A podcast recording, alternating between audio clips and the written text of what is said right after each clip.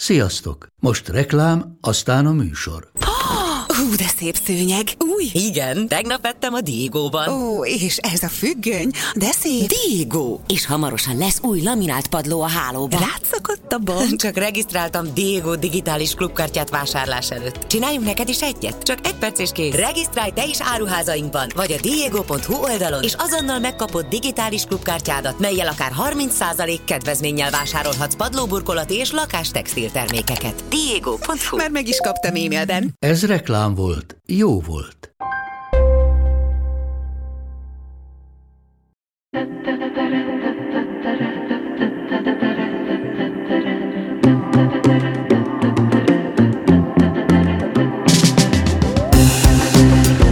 Neked könnyű, mert híres vagy, mert van pénzed, mert jól nézel ki. A sportolókról általában azt gondoljuk, hogy nekik minden egyszerű, mert szépek, erősek, egészségesek. Pedig a sikerek mögött rengeteg küzdelem, munka és szenvedés van.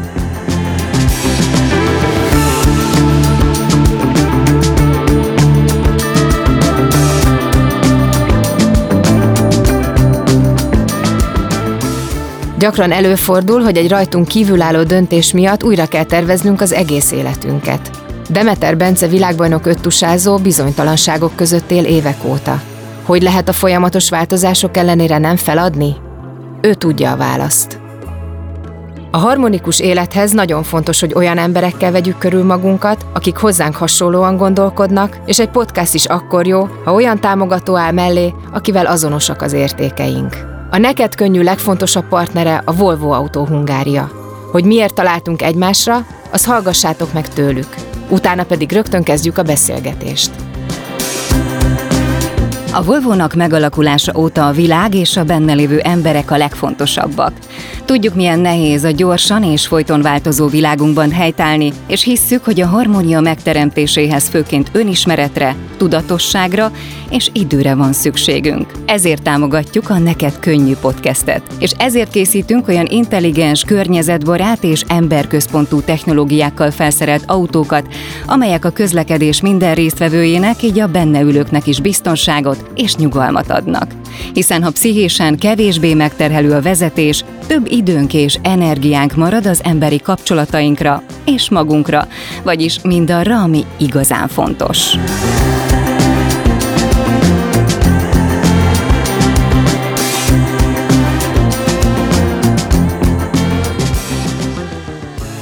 Bence, az a te sportágad, az öt tusa, az egy kicsit meg van tépázva az elmúlt években. Mesélsz nekünk egy picit erről, hogy mi az elmúlt mondjuk öt év vagy tíz év történése az öt tusában?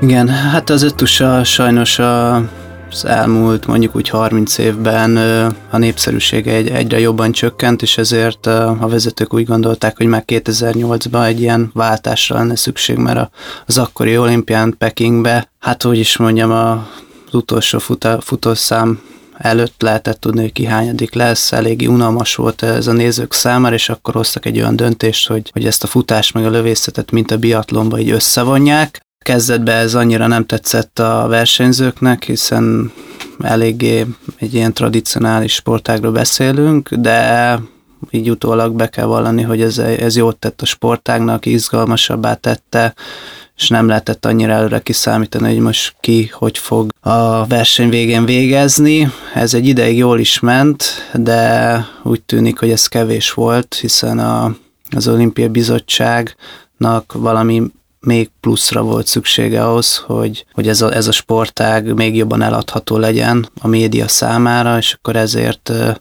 most nem olyan rég azt a szabályt hozták, hogy próbáljuk ezt majdnem két órán belül, ezt az öttusát, ami annó még mondjuk úgy, hogy 50 éve, vagy, vagy mert amikor kezdődött ez a sporták, ez 9 nap alatt, 9 nap alatt, egy nap, egy nap, egy szám pihenő, és akkor végén most itt 2022-ben eljutottunk oda, hogy gyakorlatilag majdnem másfél alatt kéne letudni ezt az öt sportágat, ami első, első hallásra elég elképesztő volt számunkra, hogy hogy is kéne ezt, meg mit is kéne csinálni, de most voltak már világkupa versenyek, ahol végül is sikerül, sikerült ezt a röpke másfél-két óra alatt teljesíteni ezt az elvárást.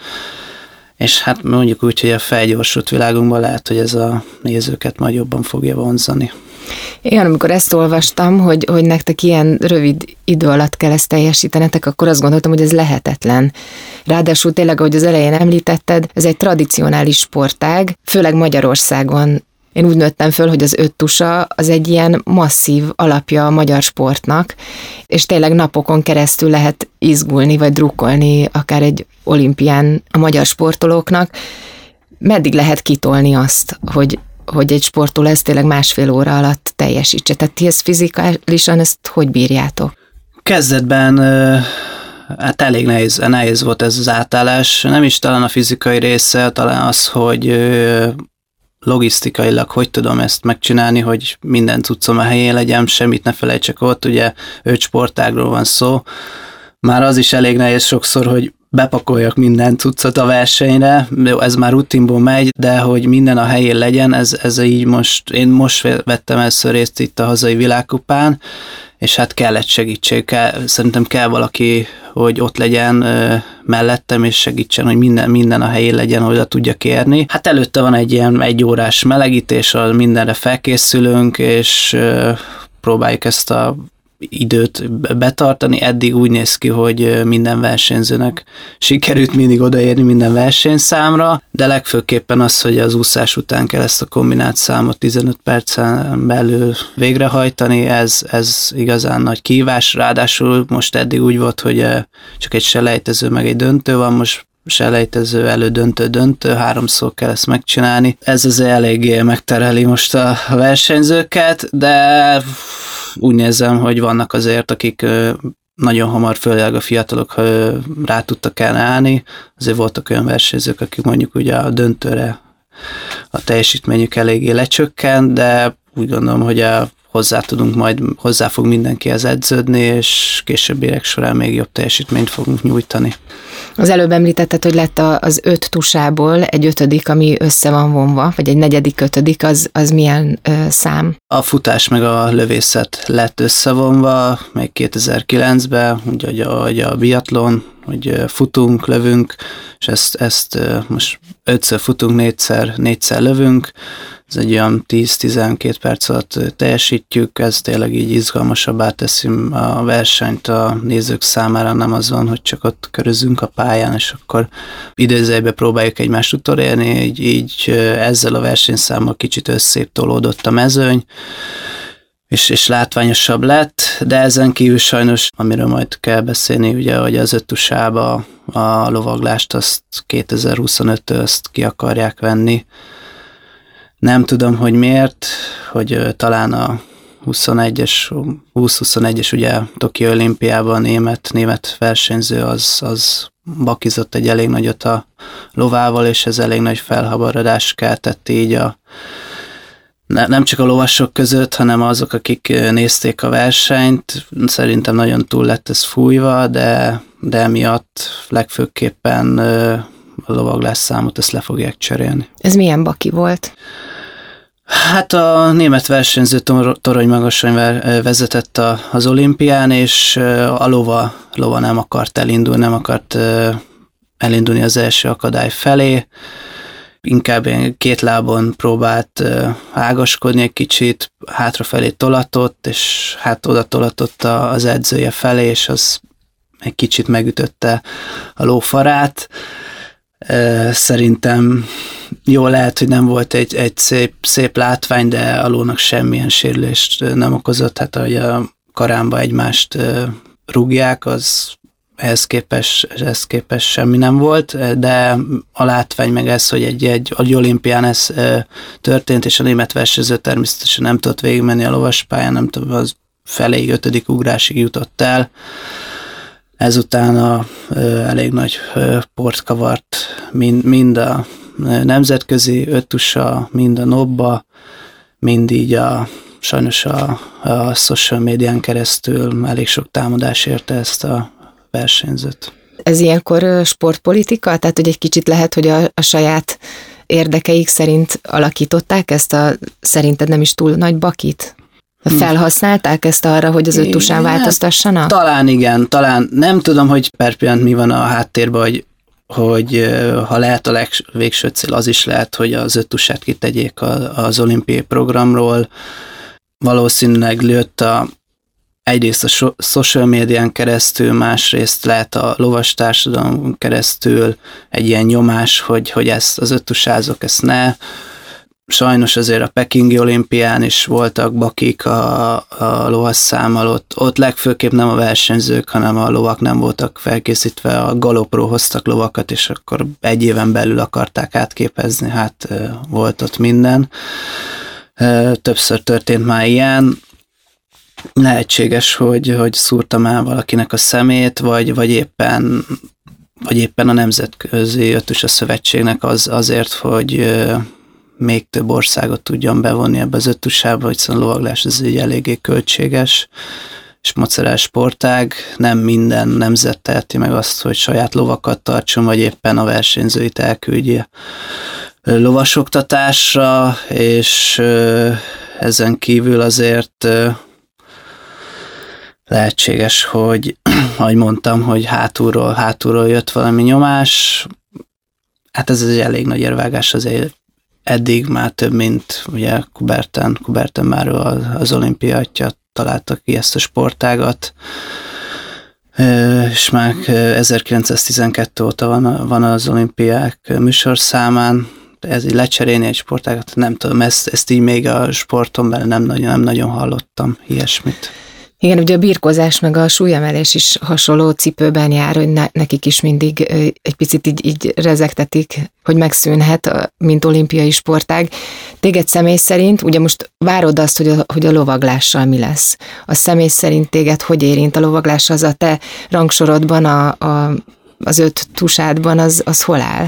Hát mondjuk ugye a vívás, vívás mellett a második kedvencem a lovaglás, de azt azért hozzá kell tenni, az öttusába a lovaglás mindig is egy kicsit ilyen szerencsefaktor volt. Ugye itt a, az öttusázók nem hozzák a lovakat, hanem a rendező biztosítja számukra, és egy ilyen sorsoláson keresztül kapunk lovakat, ami valamikor jó lovat kapunk, valamikor kevésbé, és ezért szerintem minden öttusázom átélte azt, hogy, hogy kevésbé jó lovat kapott, vagy emiatt csúszhatott el egy versenye, nem ért oda a dobogóra, volt, aki a olimpiai aranyérmet bukott emiatt.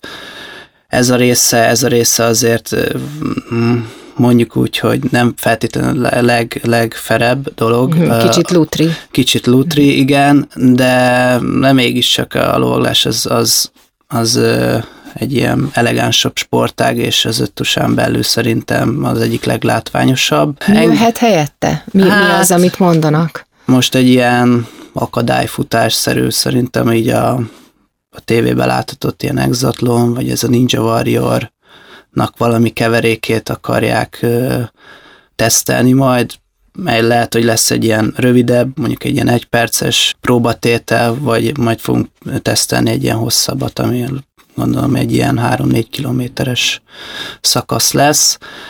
Ezt, ezt megszavazták nem olyan rég, még hiszem, egy két hete, de pontos információkat még nem tártak elénk. Tulajdonképpen nap mint nap azt várod, hogy majd nem tudom, miből kell elkezdened felkészülni? Nyilván lesarkítva, de mondjuk nem tudom én, bevezetnek egy akrobatikát, mert hogy az nem tudom, a nézőnek látványos, és neked azonnal erre reagálnod kell, és el kell kezdened abban az irányban edzened. Hát egyrészt én az idősebb versenyzők közé tartozom, és Párizsi olimpiáig még marad a lovaglás. Én legfőképp csak arra fókuszálok, és és próbálok ebbe a hagyományos, mondjuk úgy, hogy hagyományos, mert azért sok változáson ment keresztül ez a sportág, hagyományos öttusába a lehető legjobban teljesíteni. Nem, nem nagyon foglalkozok most még azzal, hogy mi lesz majd a lovaglás helyett, 30-34 éves leszek a Párizs olimpia alatt. De jó neked. nem, nem biztos, hogy folytatni fogom utána a pályafutáson, de ezzel mindenképpen bele akarok kóstolni ebbe az új, új, új sportágba. Most az a célom, hogy itt, itt, itt teljesítsek a lehető legjobban. Akkor most nem is változott a, a napi rutinod, vagy a napi edzéseid, ugyanúgy folytatod, mint az előző években? Igen, igen, ez legfőképpen szerintem majd a fiatalabb korosztályt fogja érinteni, nekik előbb bele, be fogják hozni ezt az új sportágot, szerintem már jövőre akár ez ilyen ifi, ilyen utánpótláskorú versenyeken a lovaglás most már le fogják cserélni, és akkor ez, ez lesz helyette, nekik, nekik kell majd hamarabb reagálni erre az új sportágra. Szerintem az idősebb versenyzők, akik ugye az a Párizsi olimpiára szeretnék kijutni, ők maximálisan még a hagyományos ötösára fognak felkészülni. Hogy áll egy napod? Milyen edzésekből? Majdnem minden nap négy edzésem van. Mondjuk úgy, hogy hétfő péntek az ott mindent próbálok edzeni, közte pedig kétszer, de csütörtök, meg szombat, ezt váltogatom. Teszek bele az ilyen gyógytornát, masszást, azért segít sportpszichológus is, úgyhogy hát ilyen reggel héttől este hétig egy kis ebédszünettel közte, és szoktam ide Pestre is, mert alapból Fehérvári vagyok, és ott, ott edzek, de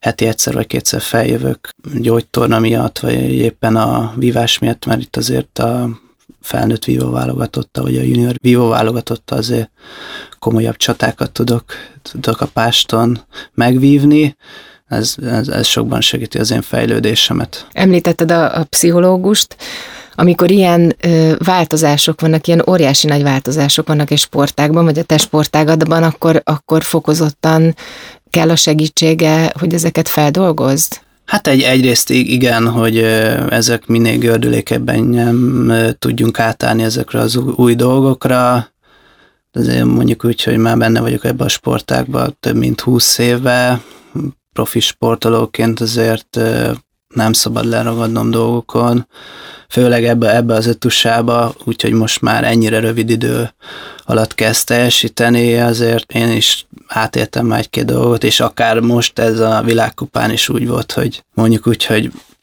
idézőjelben könnyedén bejöhetek az első helyen, de a lovaglás ugye közbeszólt, de ennek ellenére sikerült ezen magam túltenni ezen a 10 perc alatt, és, végül is egy, egy jó eredménnyel legjobb magyarként bejöttem. Igen, a pszichológus ezekbe, ezekbe, hogy minél hamarabb tovább lépjünk, nem, nem kell foglalkozni múlta, az, az már megtörtént, azon változtatni nem tudunk, de hát ugye ez mondani elméletben ez mindig is nagyon könnyű volt, gyakorlatban azért az emberben még ott van az a, az a tüske, vagy az seb, ami akár, akár bármilyen előtte lévő számba, vagy vagy az előtte levő versenyeken, vagy években elszenvedett, ezeken, ezeken dolgozunk, hogy, hogy ezek lehetőleg rövidebb idő alatt ezt mind, mind elfelejtse, és fókuszáljon a versenyre a versenyző.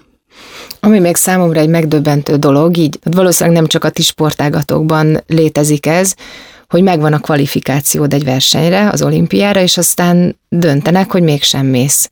Ez számomra egy nagyon nehéz feladat lenne. Tehát ez az, amit olyan igazságtalanságnak éreznék, hogy ezen hogy lehet túljutni. Hát mondjuk úgy, hogy most, most, ami, most ami történt, ahogy, ahogy most így a Tokió olimpia előtt velem ez történt, hogy megszereztem a kvótát.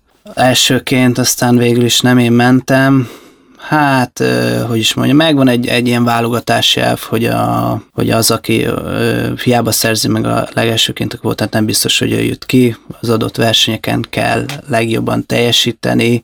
Ez egyrészt mondjuk úgy, hogy egy kicsit igazságosabb abban a szempontból, hogy nem csak a éppen mondjuk, hogy kijött neki azon a versenyen, de másrészt nem biztos, hogy a sportágnak annyira jó, hiszen az a versenyző, aki megszerezte ezt a kvótát, az tud készülni az olimpiára. Most ezt nagyon nehéz volt nekem megélni, mert remek formában éreztem magam. Sajnos ott, ott az előző, ott a világbajnokságon, ami a Tokiói olimpia előtt volt, ott a lovaglásban volt talán egy kicsit gyengében teljesítettem, de sajnos a ló se volt a legjobb, és emiatt dobogós helyezést hagytam ott, és csak kilencedik lettem, és helyettem már az évek óta egymással harcolunk a Kaszarobival, vagy ő megy, vagy én megyek az olimpiára. Most neki jutott szerep, így ezt nagyon nehéz volt feldolgozni, hogy, hogy amiatt a lovaglás miatt, ha ott vagyok a világbajnokságon a dobogó közel, dobogon vagy a közelébe, akkor én megyek. Ráadásul úgy, hogy nagyon jó formában voltam. Sajnos ő az előző versenyeken sokkal jobban teljesített és lesérült, és emiatt valószínű, hogy nem, nem tudott, őt választották, de nem tudott úgy, úgy teljesíteni a, a Tokió olimpián. Én gondolkoztam, hogy lehet az lett volna a legjobb, hogyha ő megy Rióba, én meg, én meg Tokióba, és akkor valószínű, hogy mind a ketten szerintem egy hatba vagy akár dobogon lettünk volna, de így, így, így meg így sajnos lehet, hogy az, a döntés az igazságosabb volt, de az eredmény az, az nem tükrözte ezt. Hogyan lehet ezek után mondjuk, mert hogy nyilván a, a sportágon belül mindenki mindenkit ismer, és akár csapattársak is vagytok, hogy lehet ezt utána a sportot kizárva így személyesen elintézni, vagy hogy, hogy lehet mégis jóban maradni? Hát ezt mondjuk úgy, hogy az ötös a sportban ezt, ezt, ezt már a versenyzők ezt elfogadták, megszokták, hiszen szerencsére a magyar ötös elég erős, mindig is több, több kvótánk volt, mint amennyi versenyző indulhatott az olimpián. Az mind, mindig egy ilyen kielezett, kielezett harcok voltak már így az olimpia előtt, meg főleg elég kényes döntések születtek a, ott a elnökségi üléseken. Szerintem a versenyzők ezeket elfogadták, és, és nem, nem egymásra haragudtunk emiatt, hanem, hanem lehet, hogy volt valami tüske a, a vezetőség felé, akár bennem, akár másban emiatt, hogy lehet, hogy nem így kellett volna dönteni, de én személy szerint ez, ezeken a dolgokon abszolút túlteszem magam, és ö, ugyanúgy ö, kommunikálok, ugyanolyan jóba vagyok a, mondjuk úgy, hogy csapattársammal, mint előtte, ez, ez nem befolyásolja a mi kapcsolatunkat, de, de azért ez nem, még mai napig egy kicsit nehéz nem teljesen tudtam feldolgozni ezt, hogy minden mást, ami előtte történt, azt igen, de ez, ezt a tokiói, ezt, ezt nem, nem igazán sikerült úgy száz százalékig. Legközelebb én döntök. Üzenem nekik. Úgy legyen. Amikor történik egy ilyen nagy változás, mondjuk az öttusában, hogy tudjátok előre, hogy, hogy ki fog kerülni egy része, vagy akár kikerülhet az olimpiáról maga az öttusa. Mondjuk ez, ez rád nem vonatkozik, hiszen tudod, hogy, hogy akkor abban fogod már hagyni az olimpia után, de aki most fiatal öttusázó, az mennyire érzi azt, hogy ez, hogy ez elbizonytalaníthatja, vagy, vagy, hogy, vagy hogy elvehetik tőle. Tehát hogy, hogy lehet kitartani mégis? Úgy gondolom, hogy azért ez még egy nem, nem egy százszerzékos döntés, hogy kikörül az öttusa. Az edzők, a szülők, akár a csapattársak egymást erősítve tudják azt nem úgy elhitetni, de megerősíteni a fiatalabb versenyzőket, hogy, hogy hogy tartsanak, és igenis ott lesz az ötusa az olimpián, és most ne feltétlen azzal foglalkozzanak, hogy mi lesz majd 2028 vagy 32-ben, hanem próbálnak lépésre lépésre haladni, és, és a következő, következő versenyekre fókuszálni, és bíz, bízva a vezetőkbe, hogy helyes döntést fognak, és nem, nem egy tradicionális sportágat tesznek ki azért, hogy mondjuk úgy, hogy az olimpiai bizottság egy manapság jóval népszerűbb sportág által több pénzhez jusson, mert azért sajnos ez is már ők is pénzből élnek, de azért a sport manapság egyre jobban az üzlet, üzlet felé tendál, és, és ez elkerülhetetlen. Az lenne ugye a legjobb, hogyha hasonlóképpen mondjuk, mint a biatlon, aki 1990-ben még egy szövetség volt az öttusávok kivált, és azért látjuk, hogy milyen szépen felfuttatták, és rengetegen követik akár helyszínen élőbe, vagy éppen a tévén keresztül. Mi sajnos rossz utat választottunk emiatt, és nézettségünk eléggé lecsökkent.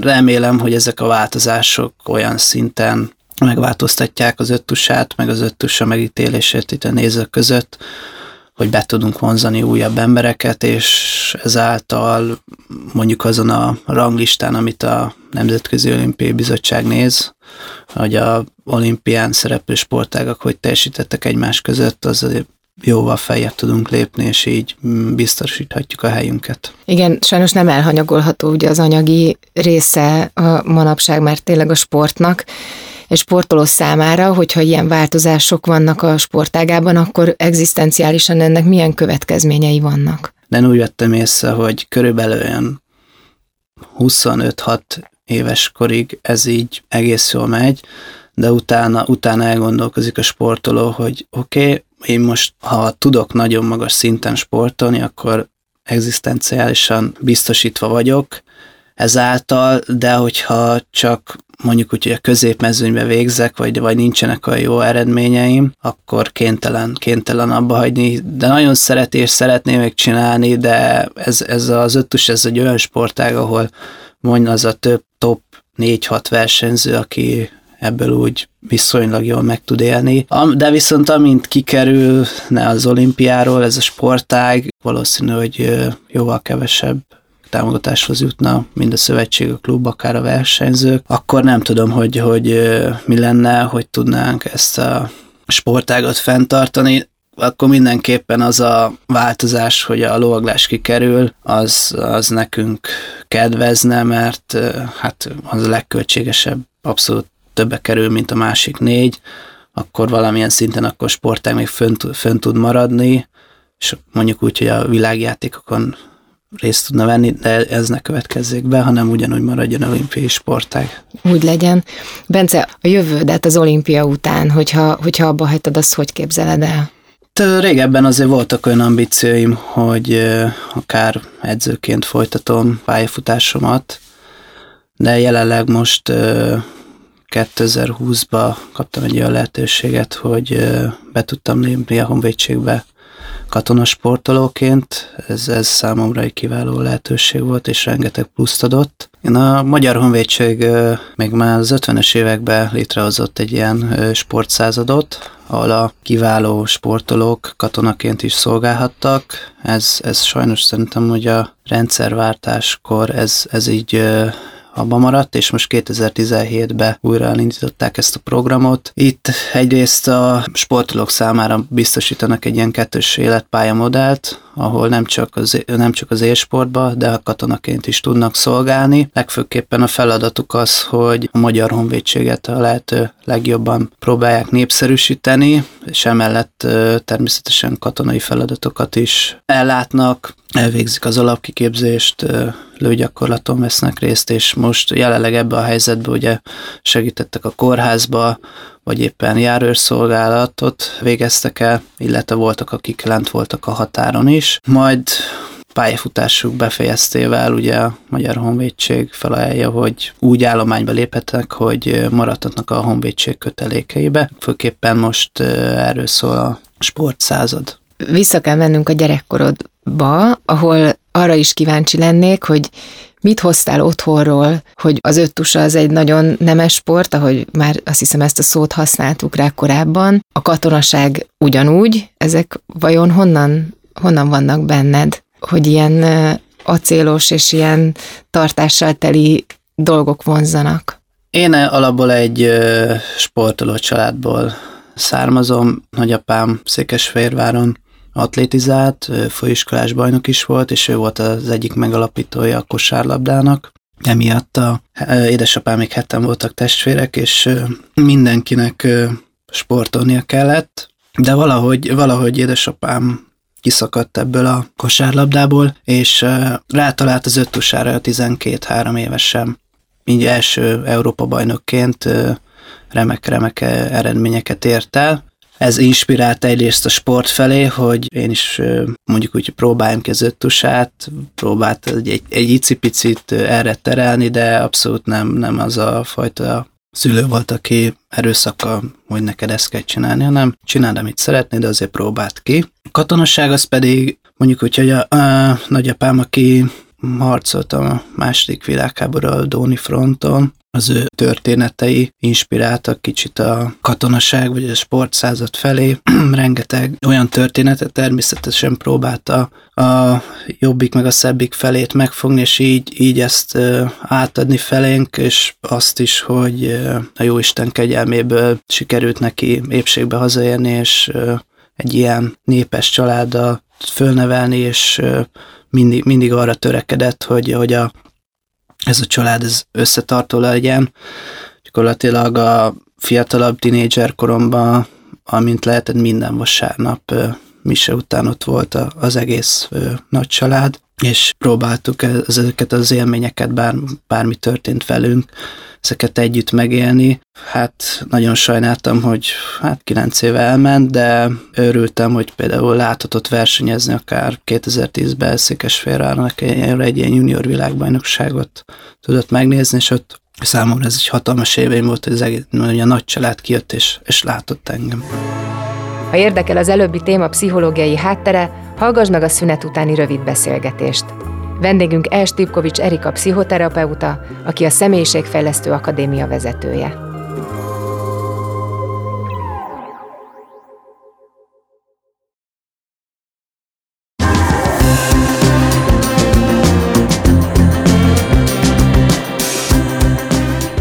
A kiszolgáltatottság az egy nagyon nehéz helyzet a, az élet minden területén. Bence kapcsán mit hallottál a beszélgetésből? Nekem nagyon tetszett a Bencének az alázata. Amikor elmondta azt, hogy a kvalifikációt megszerezte, és mégsem ő ment ki a, az olimpiára, ebben én azt éreztem, hogy ilyen nagyon nagy elfogadás volt. És ugye nagyon érdekes a pszichébe, hogy hogy az energiánkat mi mindenre használjuk. Mert ő kiválthatta volna magából a haragot, az ellenségeskedést, a lázadást, a, a bármit, de vannak olyan helyzetek, amikor az elfogadásra van szükségünk. És a nyugati kultúrában ez a fajta elfogadás nekünk nagyon nehezen megy. Ugye az is látszik, hogy a, a 21. században nagyon megyünk az én központoság felé sajnos, és ez a nekem legyen meg sok mindenem. Holott tradicionálisan a mi keresztény kultúránkban is volt elfogadás. Nyilván vannak kultúrák, mondjuk például a buddhizmusban sokkal nagyobb hangsúlyt fektetnek az elfogadásra, de hát nálunk is azért a, a keresztény kultúrában is ez a legyen meg a te akaratod, amit mondjuk a mi atyánkban minden nap elimádkozik, aki imádkozik. Ennek az elfogadása, hogy legyen meg a te akaratod hogy nekem ez szenzációs volt, ahogyan ő ezt el tudta fogadni. És nagyon sokszor azért nem tudunk elfogadni dolgokat, mert azt gondoljuk, hogy az valami feladás. De hogy ez nem ugyanaz. Mert amikor tudok még valamit tenni, és úgy föladom, akkor az feladás. De amikor valakik hoztak egy döntést, akkor az ellen lázadozni, az fölöslegesen el, egyrészt negatív energiákat termelek saját magamba, a másik, hogy fölöslegesen rossz helyzetbe hozom magamat lelkileg. Bennem akkor a dű, a harag, a, az irítség és egyéb érzések munkálnak, ha el tudom fogadni alázattal, és ez nagyon mély alázat kell, ha alázattal ezt el tudom fogadni, akkor ezek pozitív érzést hoznak ki, mert az alázat az mindig pozitív érzéssel jár. És az alázat nem azonos a megalázkodással. Én egyébként az öttusázókat is nagyon csodálom, mert a, az öttusa, most nézem a pszichológiának ezek a finom motoros, meg egyéb, tehát a kognitív funkcióját, tehát az öttusa az, ami ez a legtöbb képesség kell. Kellenek azok a, mivel több sportág, és minden sportágban profinak kell lenni, ezért, és ez többféle képességet igényel, koncentrációba, finom mozgásba, nagy mozgásba, és hogy, hogy ezt egy ember meg tudja csinálni, nekem ez, ez mindig, ez gyerekkoromtól kezdve csodálattal töltött el. Én azt gondolom, hogy a, lov, a lovas számok igényelnek a legnagyobb mentális érettséget. Ugye a lótól tanulja meg az emberiség azt, hogy amit például mi pszichoterápiában alkalmazunk, hogy hogyan lehet igazodva vezetni igazodom ahhoz, hogy mondjuk neked bármilyen betegséget, tehát pánik, mondjuk pánik betegséged van, de vezetem is a folyamatot úgy, hogy te abból ki tudjál jönni. És ez az igazodva vezetést, ez igazán a lóvezetésbe is ez a lényeg, hogy igazodom a ló állapotához, teljesen átérzem az ő érzéseit, és úgy próbálom vezetni. Az elmúlt évtizedekben úgy éltünk, hogy tulajdonképpen az emberiségnek nagy problémája nem volt, jólétben vagyunk. Talán ezért van az, hogy az emberek egyre inkább azt érzik, hogy nekik minden jár. És véleményem szerint ezért múlik el az elfogadás nagy részben. A Bencében mégis megvan ez az elfogadás, és olyan béke és kiegyensúlyozottság árad belőle, így akár a sport elfogadása kapcsán, ezt a tulajdonságot, ezt hogyan lehet elérni? Születni kell vele, vagy tudjuk-e így nevelni a gyerekeinket, hogy meglegyen bennük ez? Én azt gondolom, hogy, hogy az egész személyiségnek van egy vele született része is, tehát a genetikából hozunk egy, egy csomó mindent. Azért ma az már elfogadott, amit a pszichológusok már régóta tudnak, sőt, kicsit divattá is vált ez a transgenerációs hozott sors is, hogy nem csak a szemünk színet, meg az alkatunkat hozzuk az ősöktől, hanem, hanem hozzuk a, a sorsokat is. De a nagyobb része az a, az a nevelés az, hogy milyen kapcsolódása. Nekem nagyon tetszett, hogy az édesapjáról is beszélt, aki szintén öttusázó bajnok volt, meg ahogy a nagyapjáról, aki ugye harcolt a második világháborúba, és azzal a tisztelettel, ahogyan, ahogyan ő erről tudott beszélni, én azt gondolom, hogy, hogy ezek nagy része hozott minták. Nekem ez nagyon szép volt, hogy a, hogy a nagypapáról megemlékezett a Bence, hogy, hogy a nagyszülők egy kicsit a család krónikásai. Tehát ők tudják, hogy, hogy mi volt régen, és hogy ehhez is tudunk-e ilyen alázattal közeledni, hogy most, amikor nehéz idők vannak, és gazdaságilag most a közeljövőben egyre nehezebb lesz, hogy vissza tudjuk-e hozni azokat a régi, ami például a kőleves meséje is, hogy egy kőből hogy lehet levest főzni, meg én mindig csodáltam a nagymamámat, aki a tényleg a semmiből tudott ebédet csinálni, mert hogy, hogy, hogy élt abba az időszakba, amikor erre szükség volt, és hogy, hogy ezt olyan elégedettséggel tudták csinálni, és, és hogy nem gondolunk arra, hogy mikor például nem tudjuk ezeket elfogadni, hogy most igen, nehezebb lesz az élet.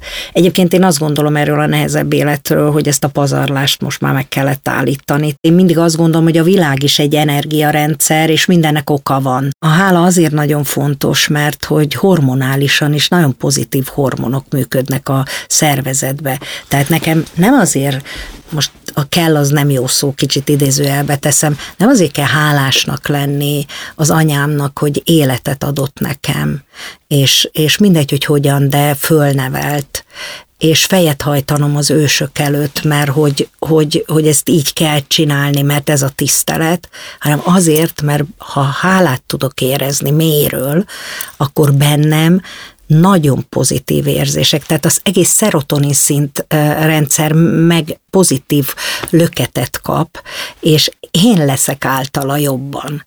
És ami és egy jobb embernek is érzem magam általa, tehát, tehát egy kicsit önmagunk miatt is nagyon fontos, azon kívül, hogy a környezetünknek is, akinek hálás vagyok bármiért.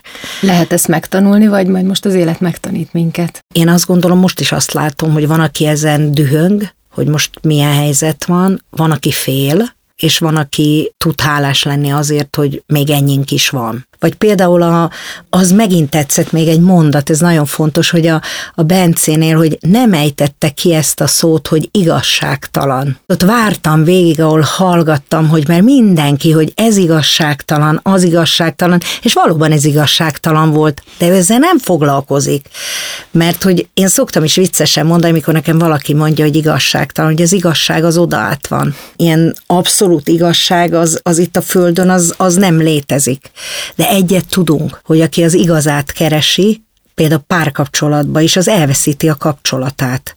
Azon vitatkozni, hogy most kinek van igaza, azon lehet, hogy mit éltünk meg, meg mit éreztünk, meg mit érzünk együtt, meg mit érzünk külön, meg mit éreztem, amikor te azt mondtad, hogy, de hogy, hogy most kinek volt igaza, és hát az, az igazságon emberek el tudnak vitatkozni órákat, és közben nem veszik észre, hogyha nagyon erdurvul ez a vita, akkor a kapcsolatok vesznek el nagyon fontos a, a másiknak az elfogadása, és én azt gondolom, hogy a kapcsolat az mindennél fontosabb, és én ezt éreztem a, a Bencén, hogy, hogy tud kapcsolódni önmagával is, meg, meg jól kapcsolódik a környezetével is, akár transgenerációs hatásokig. És érdemes foglalkozni a nagyszüleinktől is, hogy milyen értékeket, főleg egy ilyen értékválságos időbe, és a gyerekeinket nevelni is arra, hogy milyen értékeket hoztam én a, az én családomból, amit, amit tudattalanul is továbbadok, mert a viselkedésemben ott van.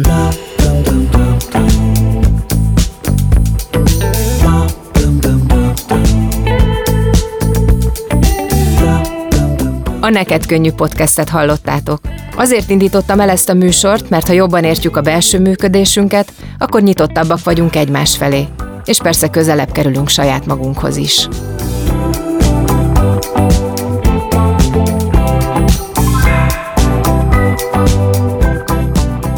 A műsor szerkesztője Mihály Kövi és Regényi Eszter. A sportszakmai tanácsadó Marosi Gergely. A főszerkesztő Neizer Anita, a zenei és utómunka szerkesztő Szűcs Dániel, a kreatív producer Román Balázs, a producer pedig Hampuk Rihárd. Epres Pannit hallottátok.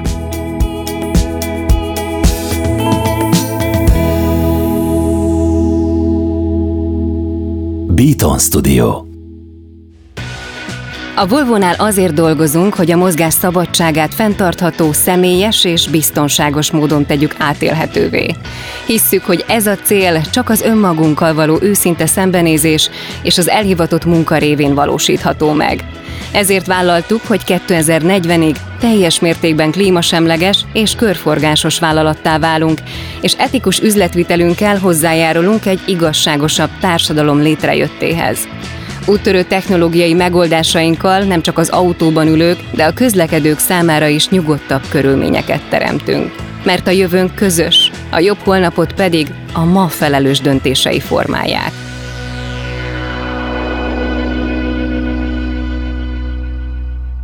Ha más podcastekre is kíváncsi vagy, hallgassd meg a Béton műsor ajánlóját. El tudod képzelni, hogy a podcastet, amit éppen most hallgattál, fél év múlva már a mesterséges intelligencia generálja? Mi sem. De ha érdekel, eljött már a gépek lázadása. Hallgass bele az Embertelen podcastbe. Orsós Lajos vagyok, a műsor házigazdája. Egyelőre még élőben. Egyelőre. Fedezzük fel együtt, hogyan ismerkedik, randizik, mesél és vitatkozik Betty és Péter, két teljesen mesterséges intelligencia. Lajos, a podcast címét mond még egyszer, Léci. Oké. Okay. Embertelen podcast. Ez egy Béton podcast.